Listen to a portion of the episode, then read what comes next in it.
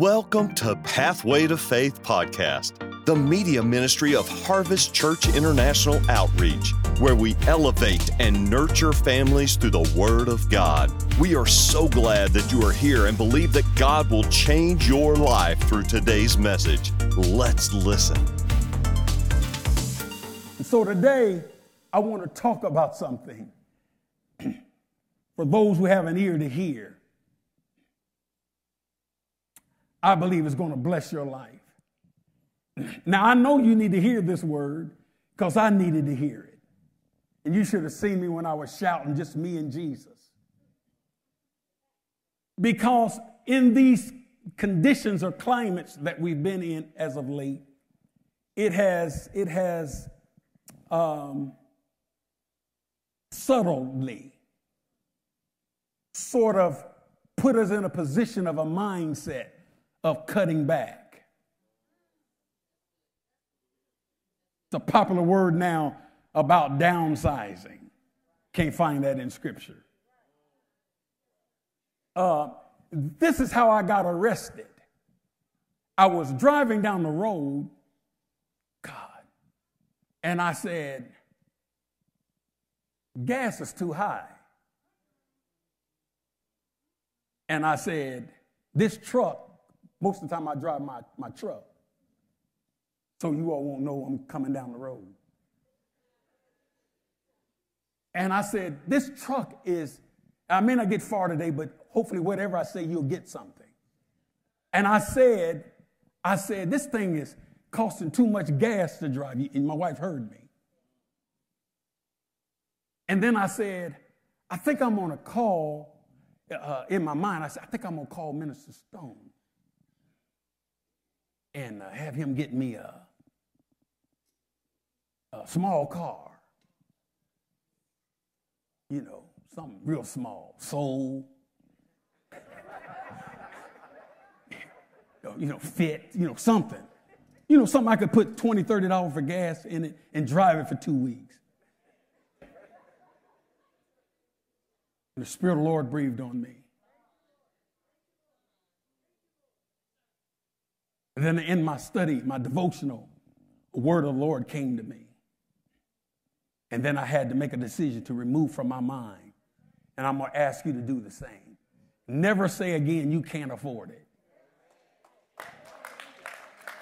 Don't, don't, don't ever say, don't ever say you can't afford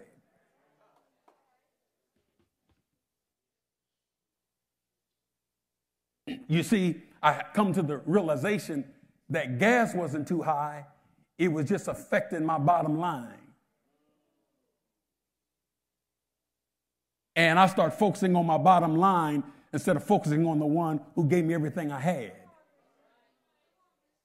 And when I got my mind and my eyes back on Jesus, I mean, I start seeing surplus. I start seeing abundance. And then I said, God, what are you saying to me? He said, he said, minister to the people so that they will again acknowledge that I am a supernatural God and that I have made available for them a supernatural way to live. God has provided for you a supernatural way to live. I almost want you to stop writing and just listen to me and receive an impartation. Because lack is in your mind. And poverty is a disease, and you can pass it on. People can get around you and catch it. Children catch it from their parents. Then they grow up and their children catch it from them. Are you all listening to me? Poverty is a disease. God never intended for his children to live in poverty. Or he never would have made all of these things available. Come on, stay with me now.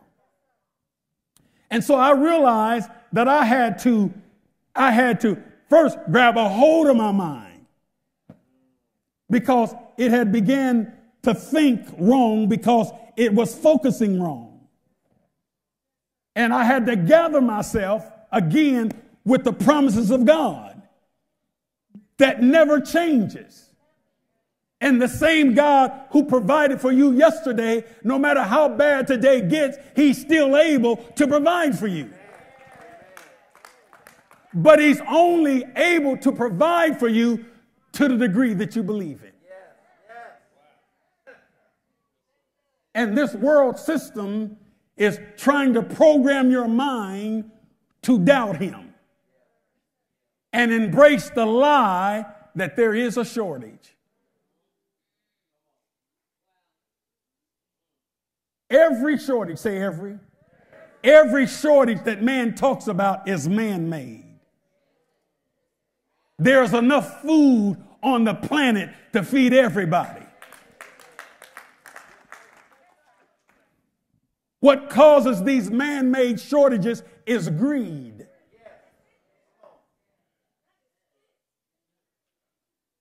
So little children are dying of starvation because there are other people on the planet who are greedy and who are controlling the outflow of the crops so that the prices will be at a certain uh, a certain level so that they can continue to line their pockets with money. But in the midst of their evil scheme, God has promised you. Come on, touch three people and tell them, God has promised you. Come on, touch three people and tell them, God has promised you. He's promised you. And here's the problem you have forgotten that God has made you a promise. And that promise is no matter what comes or what goes, God promised to be your Jehovah Jireh. He promised to be your healer, your deliverer, your waymaker.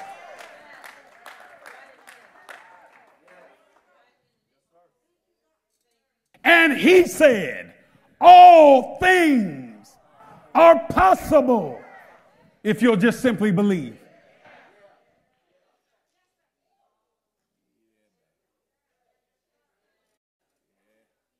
If you'll just simply believe. He didn't ask what side of the tracks you were born on. He didn't ask who your mama, your daddy was. He didn't ask the color of your skin or the texture of your hair. He just said, if you believe me, good God of mercy. And everything is designed to stop you from believing. He said, If you'll believe me, all things are possible to them that believe. So today I want to minister on the supernatural way to live. And I want to, I want to, I want to redirect Harvest Church again to a mindset of supernatural living. Supernatural living. I want you to take the limits off of God. Are you listening to me? And the things that God used to do is going to manifest again, where God is just going to open up doors of opportunity for us to purchase things at $1.99. While other folks are selling, we're buying. While other folks are struggling, we're operating in the abundance of God because we're believing God for a supernatural outflow of His goodness over our families and over our lives because that's who He is. Now, everybody won't go, but some are going to go. Everybody's not going to go, but some are going to go. Everybody's not going to go, but some are going to go. Everybody's not going to go, but some are going to go. We're going to another level. Everybody's not going to go because they're going to let their mind get in the way. They're going to let tradition get in the way. They're going to let doubt and unbelief and fear get in the way. But some of us are going to go. In spite of what it looks like, I believe God. And if God's going to bless anybody today, it's going to be me. And if God's going to bless any role in the church today, it's going to be my role. And if God's going to bless anybody on the E church, amen, it's going to be your house. Glory to God. Now, I want you to look at something here in 1 Corinthians chapter 13. 1 Corinthians, I'm sorry, 1 Corinthians chapter 10. 1 Corinthians, anybody ready to go to another level? I said, anybody ready to go to another level? Look up here for just a moment. I told you to go to 1 Corinthians chapter 10. Just before you read it, I want you to understand that going to another level, walking in the blessings of God, will attract persecution. And if you can't deal with persecution, you will cancel your blessing. You better hear what I'm saying. Everybody can't stand to see you blessed. Mm-hmm. And if you're not careful, if you don't really embrace the blessings of God on your life and the persecution that comes with it, when you get around people, you will cancel your increase. Uh, you, you know, man, hey, hey, hey girl, uh, man, that's a nice suit you got on. Sister, boy, that's a beautiful dress. You, man, that's a nice, that's a beautiful home. Oh, this old thing. You didn't know you canceling. Somebody is celebrating the goodness of God on your life, and you want to talk about this whole, boy, that's a beautiful car. This whole thing, they didn't ask you what year it was. But, but you're struggling with your blessing, so you feel you have to let them know what year it is. So that when you drive off, they won't think it's a new car. Because on the inside, you're struggling with God's goodness. Or they're struggling with you is causing you to struggle. And so, without knowing, you cancel what God wants to do next in your life. Because if you can't wear what you already have, then you will hide in the closet what God will give you next. Preach, boy, preach. And God never gives you a blessing to put in the closet. God never gives you a blessing to hide it. Oh, Jesus. Because if you're going to hide it, you don't need it.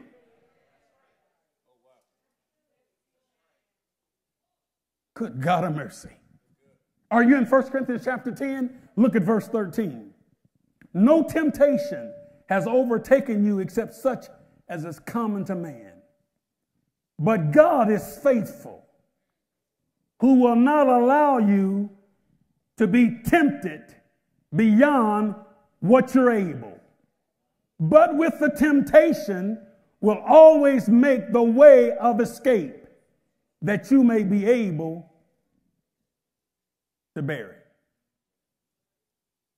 So until you're able to handle persecution, you limit, you are limited to what God can do for you. Good God of mercy. Look at your neighbor and say, Neighbor, can you stand to be blessed?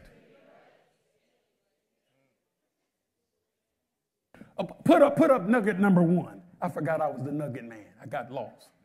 Nugget number one, please. Nugget number one. Ready? Read.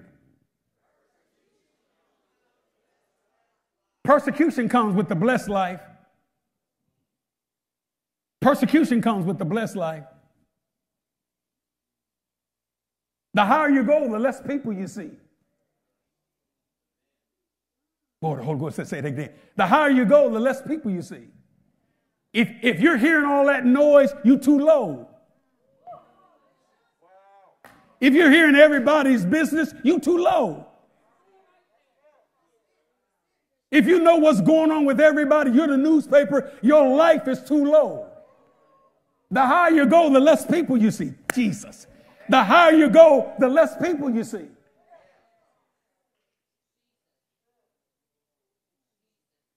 Mm-hmm. Yeah, you see, it's crowded on the interstate, but it's not crowded in space. Jesus. I said it's crowded on the interstate, but it's not crowded in space. The higher you go, the less people you see. So if you're hearing all this noise, you're living too low. Good God of mercy. Is this blessed? Nugget number two. Come on, say it out loud. And some of you haven't moved God in a long time. And because you haven't moved God, you're not moving. Jesus. Mm-hmm. You've been stuck in a rut for the last two or three years, just barely making it. You ought to be thriving, but you're just barely making it. Because whatever you're doing money wise, it's not moving God. And because it's not moving God, it's not moving you. And so your life seems like that it's just going around in a circle because your money moves God. It's all through scripture. And don't get upset with me mentioning about money.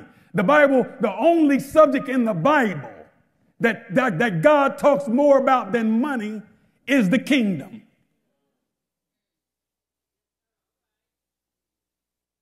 And without money, the kingdom can't flourish. Can somebody say amen? Nugget number three.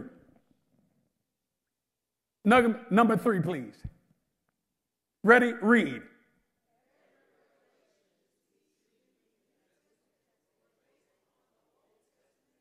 You, you really need to understand. You, you have to understand this to be able to understand the significance of the tithe. Ready? Read. Every revelation received in the New Testament where it was based upon the Old Testament teaching. Every New Testament revelation that Apostle Paul, who perhaps received more revelation than any other man for the new covenant, but every revelation he received was based on the old covenant. And when Jesus came, he, he did not come to cancel the old covenant. He came to fulfill it. He said, I am what the old prophets prophesied. I have come in the volume of the book. That what Isaiah talked about, what Jeremiah talked about, what Elijah talked about, what Nahum talked about, what Habakkuk talked about, what Ruth was inferring. I am what Moses experienced on the top of the mountain. The law was pointing to me. And I don't cancel the law. I don't cancel the Ten Commandments. I give you another commandment that is greater than all the commandments. And that is that you love one another as I have loved you.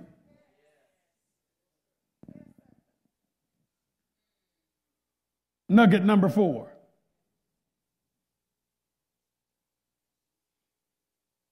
Nugget number four. Nugget number four. Ready? Read.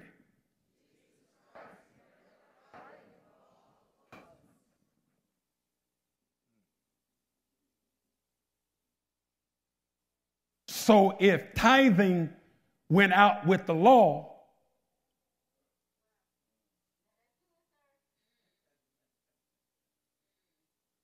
If tithing went out, went out with the old covenant, then Jesus had to tithe. Because when Jesus walked the earth, he honored the old covenant.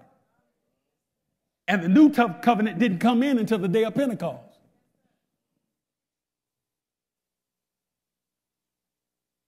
Ooh, can I get ahead of myself?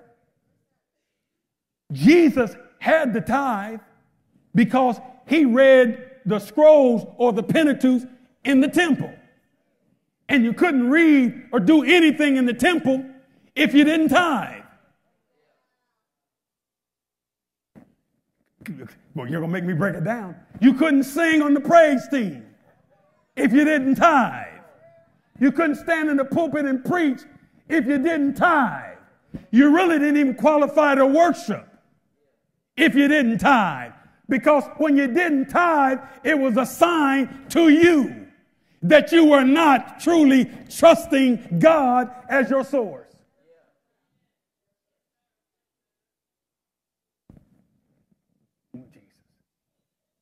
Nugget number what? Number five. Boy, these nuggets are blessing us. Ready? Read. Jesus was a tither. I don't know about you, but I want to do what Jesus was doing. Whatever Jesus, Jesus was doing is all right with me. Nugget number six.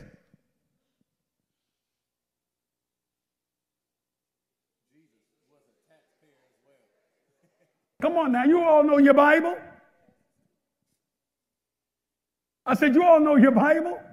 Jesus was a taxpayer. He told one of the disciples, said, Go down to the brook, go down to the river. And the what? The first fish you catch. Take money out of his mouth. I've been fishing for quite a few years. I've never found any money.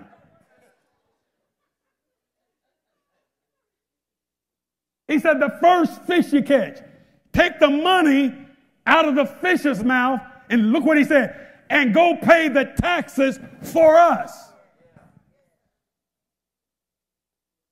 And what he was saying, because you are following me, I am responsible for you. So I'll pay what I owe, and I'll pay what you owe too. Are you all with me? Nugget number what? Number seven. We're almost finished. Ready? Read. You know it is. Because when you don't honor God with the tithe, you don't pray like you should. You don't pray with the conviction that you should have when you pray. I didn't say condemnation, I said conviction. And if you are truly a child of God, this word that I'm mentioning this morning is not putting on you condemnation, but the Holy Spirit should convict you if you're not tithing. There is therefore now no condemnation to those who are in Christ Jesus, but if you're disobeying an ordinance, a law of God, then the Holy Ghost, his job is to convict you. Because without conviction, you won't stop doing what you're doing. If the Holy Ghost don't convict you of fornication, you'll keep fornicating. If the Holy Ghost does not convict you of lying, you'll keep lying. When you get away from the crowd and you're by yourself, you said, Oh, Lord God, I knew I should, that was wrong. That's conviction. The only reason you feel that way, the Holy Spirit is convicting you. And if you can practice sin and feel no conviction, you need to check out your salvation.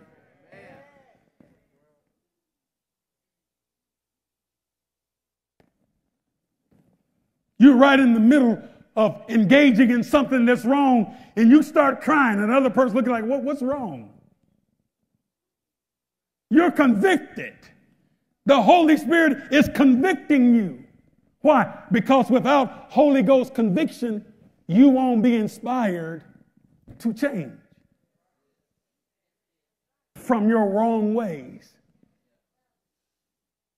So, some of you, this message this morning, you think you're getting mad. You're not getting mad, you're getting convicted.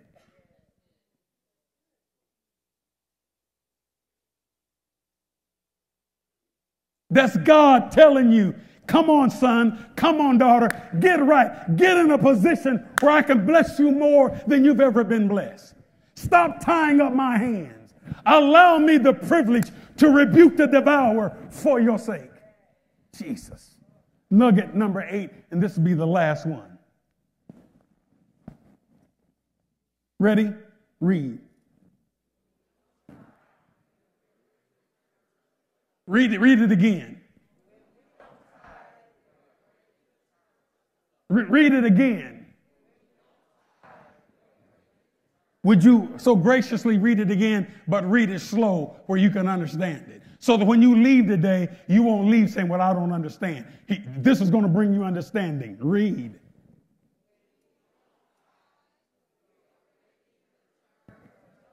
When you don't tithe, God, I, I, I, I know we won't finish, but when, you, when your eyes really open about the tithe, you will never, ever again not tithe. When you actually see what it does and what, and what happens when you do not tithe, you will never, ever engage in not tithing again for the rest of your life. Oh, Jesus. Is this, is this good teaching? Let, let, let, let's just do this. Suppose with me this morning that some of the things that you're facing and some of the struggles that you're dealing with and some of the situations that just seems to not work out in your life, in your family, in your house, in your finances, could it be connected to the reality that you don't tithe? Is what happening in, is what is happening to you right now? It's getting quiet in the church. Is it happening because you don't tithe? Car always breaking down? Furnace always going out? Air conditioning come, do something to the air conditioning. By the time you get out of driveway, it breaks again.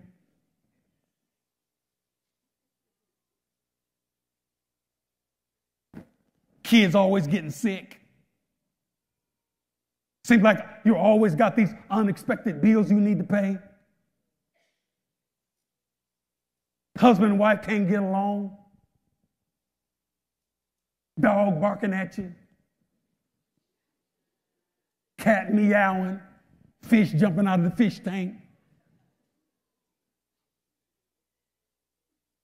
And while we're laughing, is there some things going on in your life that's destroying you, that's robbing you of your peace and your joy?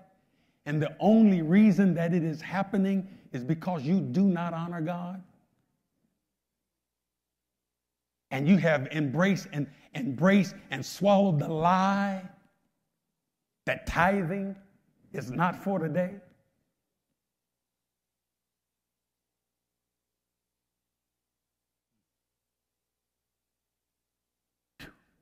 If you just be patient with me, won't get there completely today. And then some, the enemy will rob them from coming back to hear the rest of the message. Because he doesn't want you to get free on the canvas of your imagination, down in your soul, and settle this thing that always belongs to God.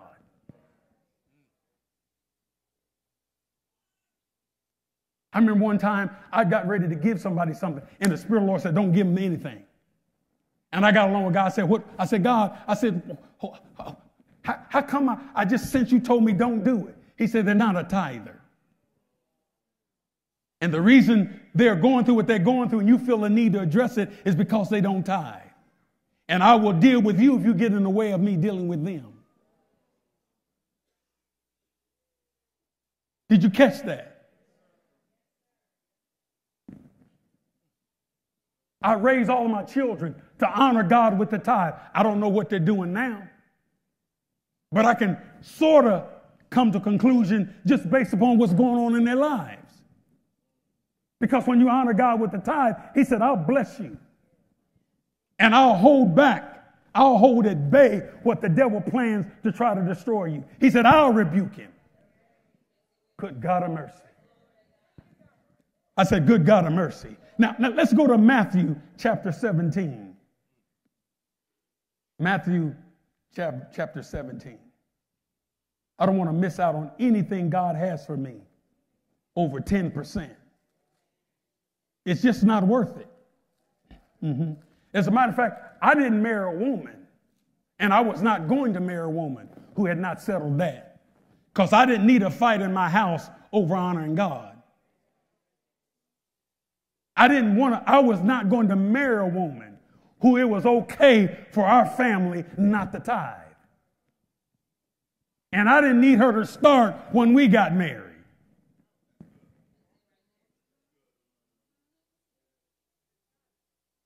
I wanted a woman who had already proven in her life that no matter what comes or goes, I'm going to honor God because I'm going to honor God. And if she's going to honor God and I'm going to honor God, we have agreement.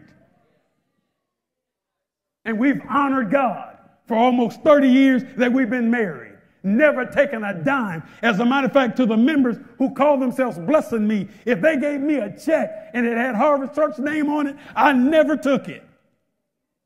For 30 some years. I don't care if it was $1,000 or $2,000 and my flesh wanted to take it. I never touched it. I turn it in to the office as an offering to the ministry.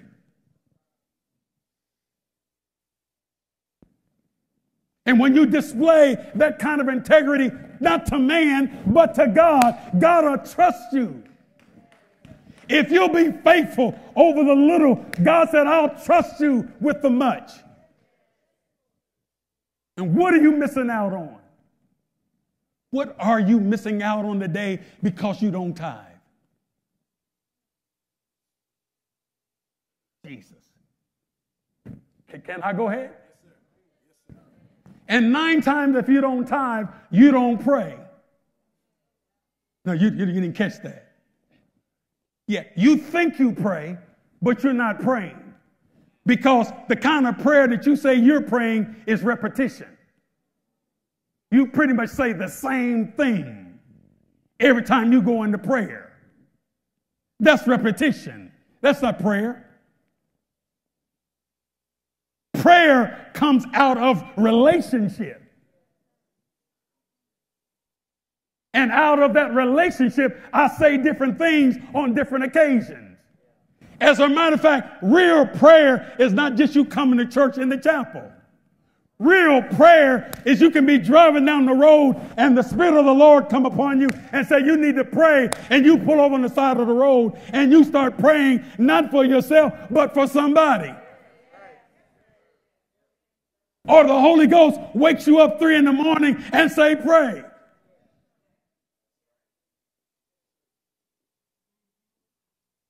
Or the Holy Ghost wakes up in the morning and say, go into prayer and listen.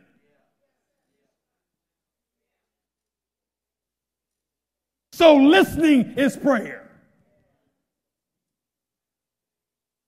Just get in the presence of God and don't say anything other than God, I'm available. I'm here. My ears are open. My heart is open to whatever you have to say. And when God gets finished speaking, prayer's over. Because if you get into vain repetition, then God says you're just like the Pharisees. You get around the crowd and say the same thing over and over to be heard. Oh, Jesus. Is this good teaching today? I said, Is this good teaching today? Are you in Matthew 17? Our time is almost gone. Look at verse 24. When they had come to Capernaum, those who received the temple tax, did you, did you, is that what your translation says? The temple tax? I almost want to throw my Bible away and get me an Orthodox Hebrew Greek Bible and I do, don't say throw it away because I do have one. But, and I say that because under your, your translations, your King James translations, your New Living, your Living Bible, I mean, if you don't have some good other translation, the lexicon, to really understand what words are saying, you can go off and be teaching false doctrine because you don't understand. And the, the, reason, the challenge we have in America, oh, geez, I'm stepping off of some deep water now. The challenge we have in America is that we try to read this book with an Americanized mind.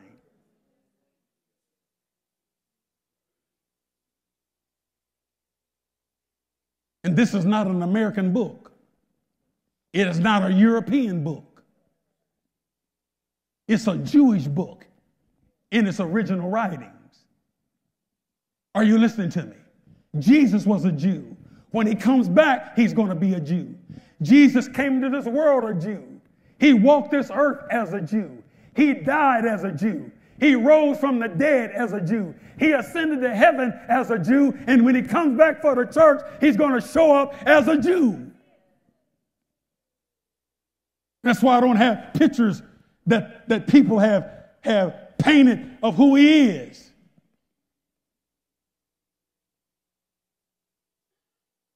Ooh, Jesus. Because idols in your mind will cause, will cause chaos in your life. Are you listening to me? And that picture is not Jesus. And Jesus is not on the cross. And the reason they keep making it is because religious folks make a lot of money. But that's not Jesus. Jesus doesn't look like anything like that image they have on the cross. And in your Bible, that's not Jesus.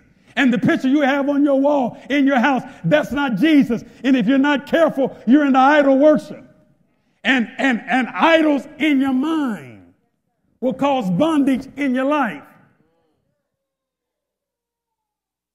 That's why I don't have any pictures in the church or the school.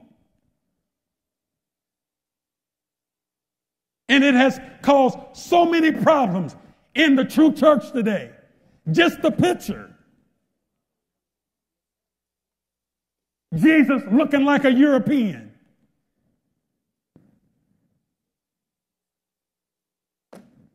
It has caused more mess in the church because those idol pictures has caused us to focus on his exterior. And when you start worshiping something that doesn't look like you, it makes you feel inferior. Jesus.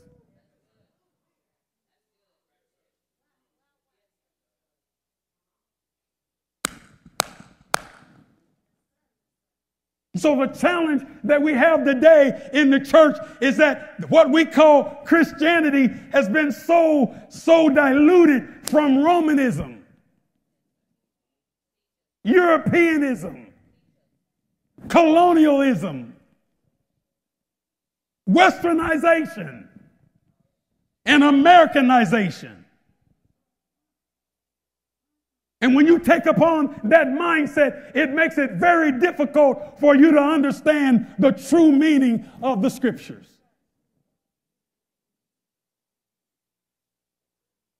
Oh, Jesus. This is a little heavy. I'm, I'm sorry. This is for Bible college. I'm, I'm sorry. This, this, y'all didn't come here, to you know, get any you know, stuff like this. Mm-hmm. No, you know, you didn't. You didn't come to get all this. You know, you didn't. But when they came to Capernaum, those who received the temple tax came to Peter and said, Does your teacher not pay the temple tax? The temple tax. We're not talking about Caesar, we're talking about the temple tax. We're talking about the tithe in the church. Does your teacher? I'm sweating. Is it hot in here? Is it just me? It's just me? Well, well look at this.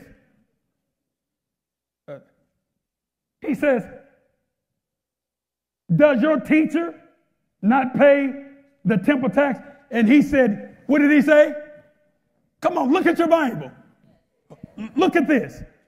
When they had come to Capernaum, those who received the temple tax came to Peter and said, Does your teacher not pay the temple tax? What did they say? Come on, don't sit on me like that. The temple tax was the tithe. And what did Peter say? And when he had come into the house, Jesus anticipated him, saying, What do you think, Simon, from whom do the king of the earth take customs or taxes? From the sons or from the strangers? And Peter said to him, From strangers. Jesus said to him, Then the sons are free. Nevertheless, look at this. He said, Nevertheless, least we offend them. Go to the sea, cast, cast a hook, and take the fish that comes up first. And when you have opened its mouth, you will find a piece of money. Take that and give it to them for me, for me, for me, and you. Jesus was not violating the law of Moses.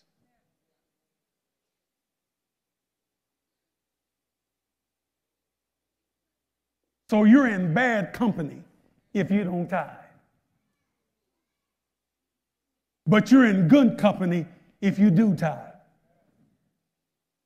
And three people ought to be shouting here, at least three. This is the supernatural way to live, and Satan does not want you to engage in it. Malachi 3, and I close. Malachi 3. Well, I want to go to Haggai, but Malachi 3. Are you there? Look at verse 8. Look at verse 8. Ready? Look at the screen. Ready? Read. Read it again. Re- read it again. Will a man rob God?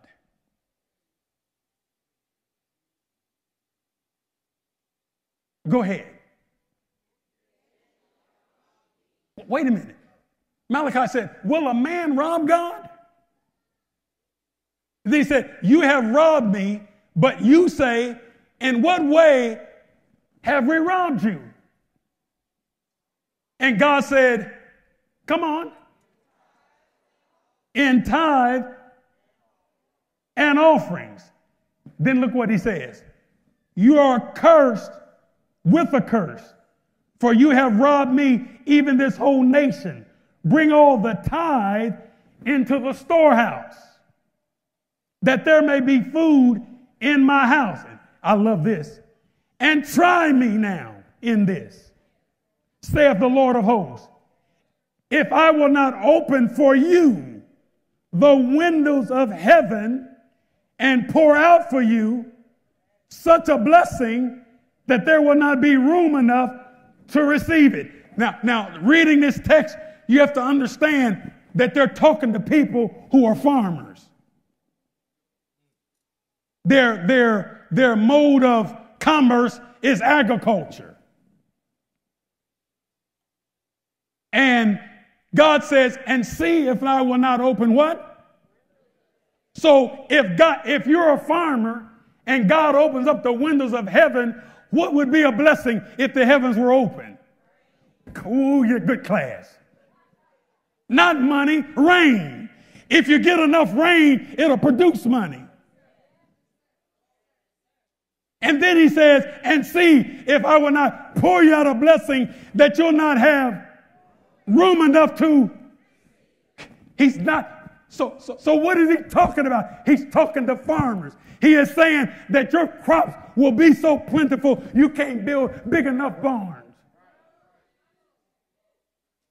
You won't be able to build enough barns to, to handle all of the, of the bunker crop that I'm going to allow to flow in your life. In other words, God is saying, down the road where they don't honor me, I'll cause the rain clouds to just rain on your, on your farm. Now, now hold on, because you know that's true. In the midst of everything's going on, some people are struggling and rain keeps falling in your life.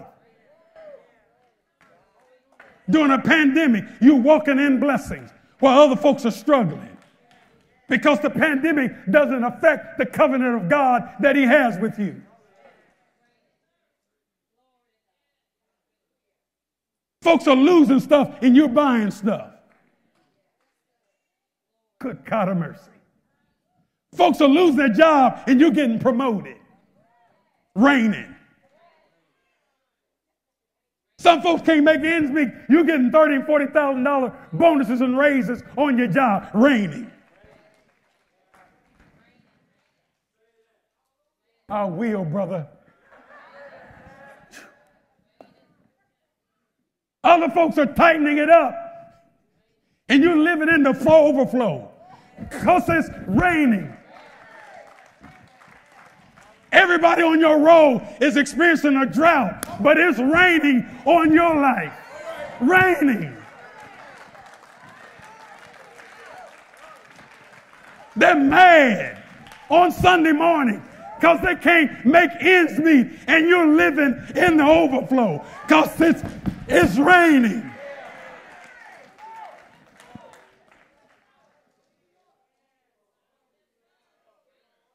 You go to work unannounced, they call you into the office. You wonder what's, you know, what, what you done wrong. You walk in and they say, Oh, you haven't done anything wrong. We've just, we just kind of noticed since you've been here, our company has been on the upswing since we hired you. And we're just, you know, we're just wanting to show our appreciation and they cut you a check because it's raining. They make a position for you when there wasn't a position because it's raining. Everybody else in a drought. Everybody else's crops are drying up. They planted some seed, but nothing's coming out of the ground. Good God of mercy. We can go home on this one, can't we? Now, now, I want you to see this as we close on Malachi 3. Notice when the prophet approached the people, they said, Where have we robbed God? God. In other words, they didn't even notice that they had drifted away from the covenant. Who, Jesus? They had become comfortable. It has now become a normal way of living for them with not tithing.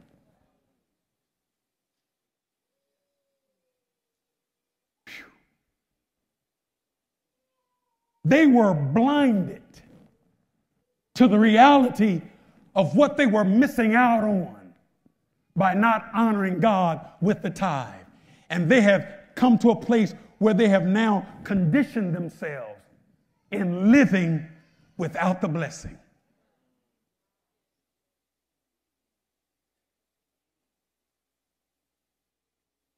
Jesus. Can't look at it. Look into the text. Don't just read it, look into it. That they didn't even know that they had drifted. Some of you, you have what you have because you used to honor God. Now you're embracing a lie from the pit of hell and you're drifting. And it won't be long, what you think you have will dry up if this word is true.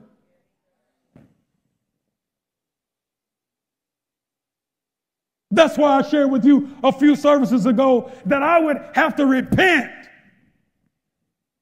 if the tithing was not for today. Because everything this ministry has is because of the tithe and the offering. And look what God has done with us because of the tithe and the offering and first fruits. I would be a fool to deny that. To get here and then deny God and how He brought us here.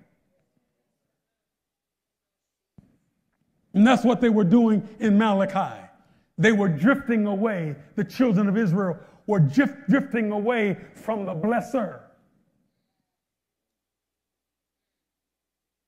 And they did not even know it. Is this helping anybody at all? Because they have become so accustomed to not tithing and giving offerings that their robbing God seemed normal.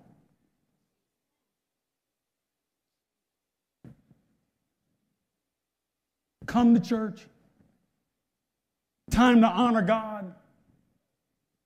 They act like they do and walk out of church and don't honor God. As though the things of God can go forth without your support, like Arrowhead Stadium could go forth without the people patronizing the football game. Hear me. If people stop going to Arrowhead, won't be long, that thing will deteriorate and eventually they'll tear it down. Because if you don't have people in it, you don't have life in it, the walls will die. That's just like a home. If you don't have life in it, that house will start deteriorating. Because the very vibration of life in that home gives life to the house. So it's the same in the church.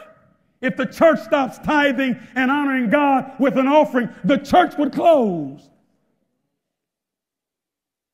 And you can't spread your tithe anywhere you want to spread it. Well, I, I tithe, I'm going to give $5 over here, and I'm going to give $15 to this television ministry. No, the tithe belong in your storehouse. You don't have a decision about where your tithe go. God says where it goes. And your tithe, just like you've heard me over the years stand in the pulpit and tell first time guests, if you are a member of a church, your tithe belong in that church. You probably haven't heard another preacher say that, but it's the truth. Now you can give this ministry an offering, but your tithe belong in your storehouse. And that's the place where you are a partner. That's the place where you're a member. That's the place where your family and yourself is submitted to. That's your covering. That's your house. That's where your tithe belongs. So that at your house, your storehouse, the needs can be met. And without your tithe and your offering, without the temple tax, we wouldn't be able to do what we do. Now, the government wouldn't be able to function without your taxes, but the government doesn't trust you.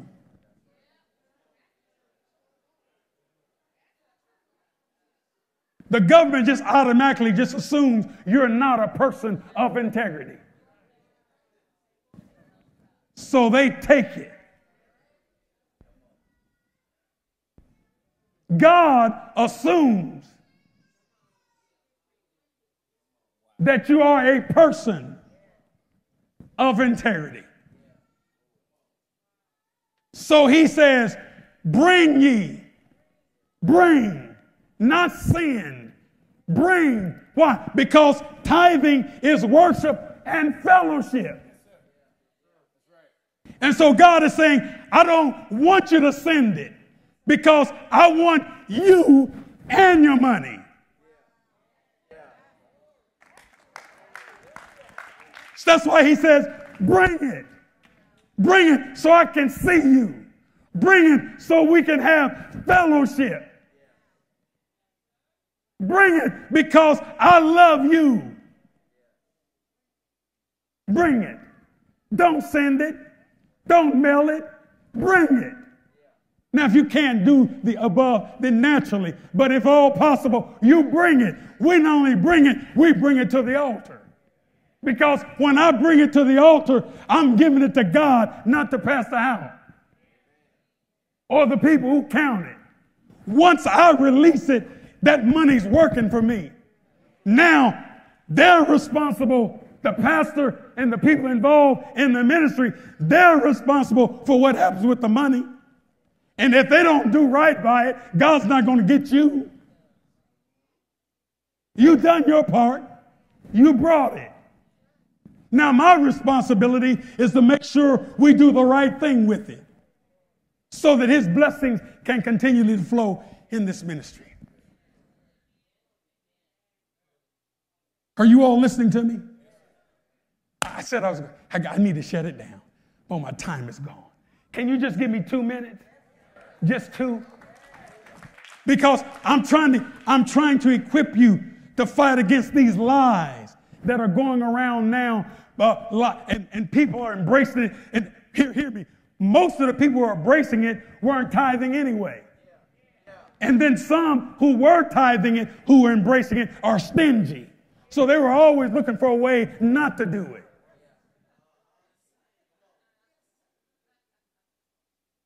It's the truth. Go, go to Haggai. Somebody look at somebody say, Haggai who? Haggai. Ha- Haggai. Go to Haggai chapter 1. I don't even hear pages turning. Oh, they all using their iPhones. Okay. Okay. Well, I'm turning my pages. L- look at Haggai, uh, verse number one. Oh, this is good. And now I'm, I'm, just gonna, I'm gonna stop right here. Ooh, Jesus. Are you ready for this? Look at verse 2 for the sake of time. Haggai, uh, page 829. If you got a Bible like mine, go to the table of content right after Zephaniah, and that didn't help a whole lot of people. but look at Haggai. If you're not there, act like it now. That's what I used to do. Whenever I heard the page stop, I would just stop. Because I didn't want everybody looking at me. So, are you in Haggai? Chapter number one? Okay, let me just pause for two seconds. Amen. Just two seconds. Amen. I just giving people the time to catch their breath because some people didn't even know Haggai was in the Bible. And it's there. They said, My goodness, who put that in there? Look at chapter number one. Look at verse two. Thus speaks the Lord of hosts, saying, This people said, The time has not come, the time that the Lord's house should be built. Then the word of the Lord came by Haggai the prophet, saying, Is it time for you yourselves to dwell in your uh, panel houses and this temple to lie in ruins?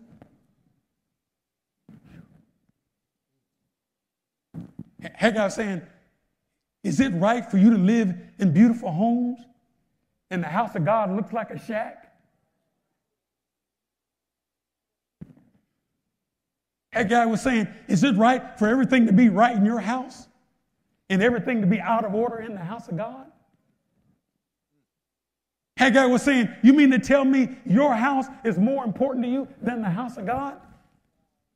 You got your priorities wrong. Don't you know God said if you'll take care of his house, he said he'll take care of yours. But let, us read on. Now, therefore, thus says the Lord of hosts, Cons- consider your ways, you non tithers. Consider your ways. You have sown much and bring in, look, look at this. Look, look what he's saying. You have sown much and bring in little. You eat, but do not have enough. You drink, but you're not filled with, with drink. You clothe yourself, but no one is warm. And he who earns wages, earn wages to put into a bag with holes. You make money, but because you don't tithe, man, it's like you got holes in your pocket. You, you, you brag about how much money you make, but in reality, I mean, it's not working for you. Everything is still tight. And Haggai said, Consider your ways. Is things tight because you don't tithe? Are the kids always getting sick because you don't tithe? Is the devil devouring your house because you don't tithe? Now, some of you are looking uncomfortable. I'm just going to take the position that the Holy Spirit is convicting you. Because from this day forward, you're never going to uh, rob God of the opportunity to bless you.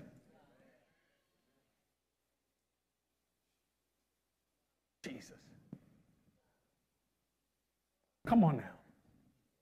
Come on, come on, come on, come on. Raise your hand if God's been good to you. It's hard for me to see without the, everybody's hand, your, your, your toes ought to be wiggling. Raise your hand if God has been good to you. Put your hand down.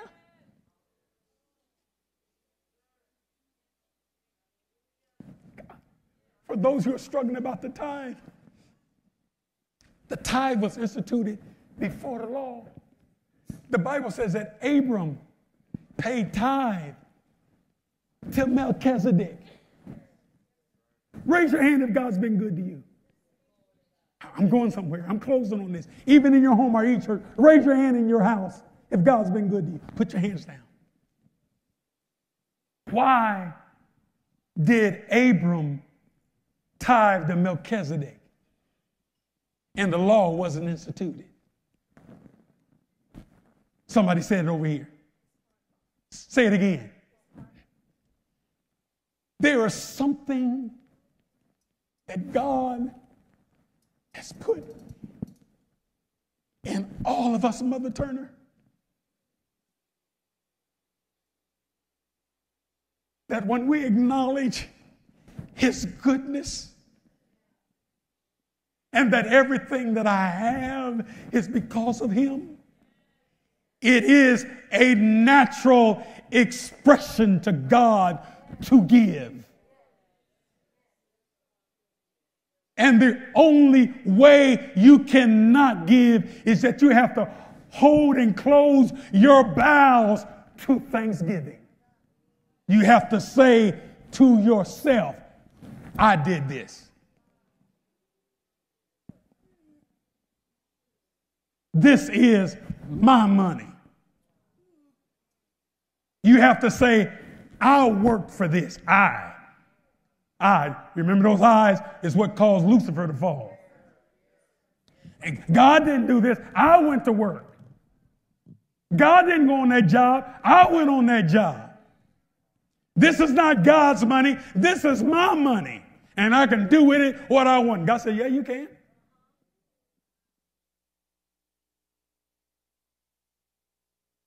The only way you cannot tithe, you have to say, everything you have, you did it. And because I did it, I'm not going to give God a tenth of everything that I earn. And I close on this subject.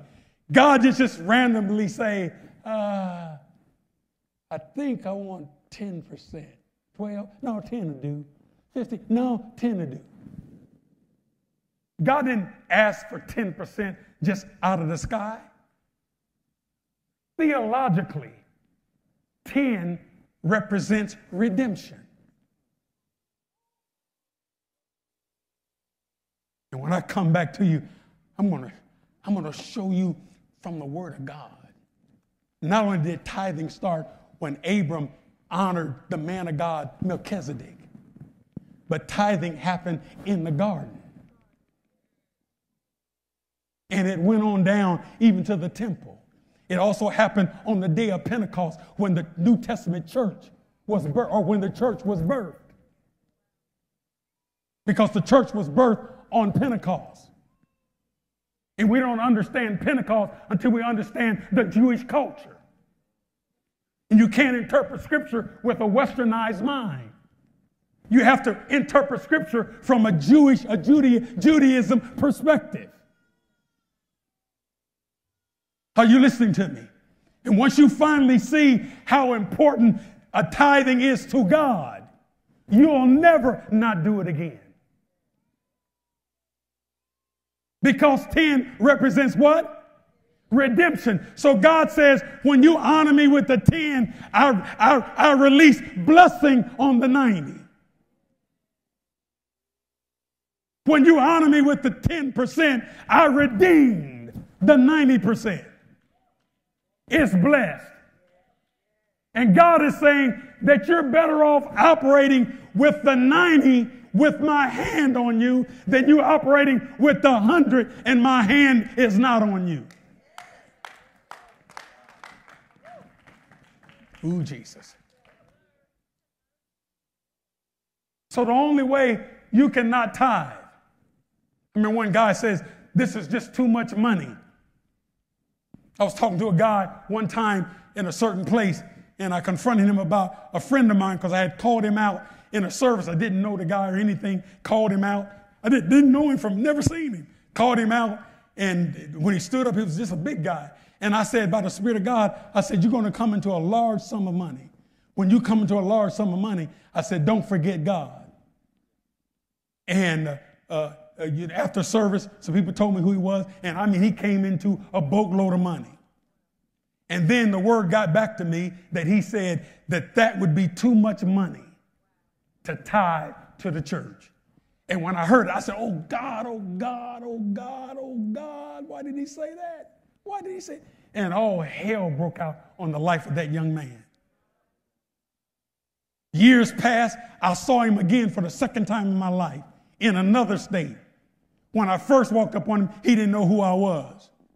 And then when I finally explained to him who I was, I mean, his eyes got as big as 50 Cent. I mean, it's like he saw a ghost. I said, the last time I saw you, the Spirit of the Lord spoke to you and you didn't obey. I said, this is your second chance to get it right.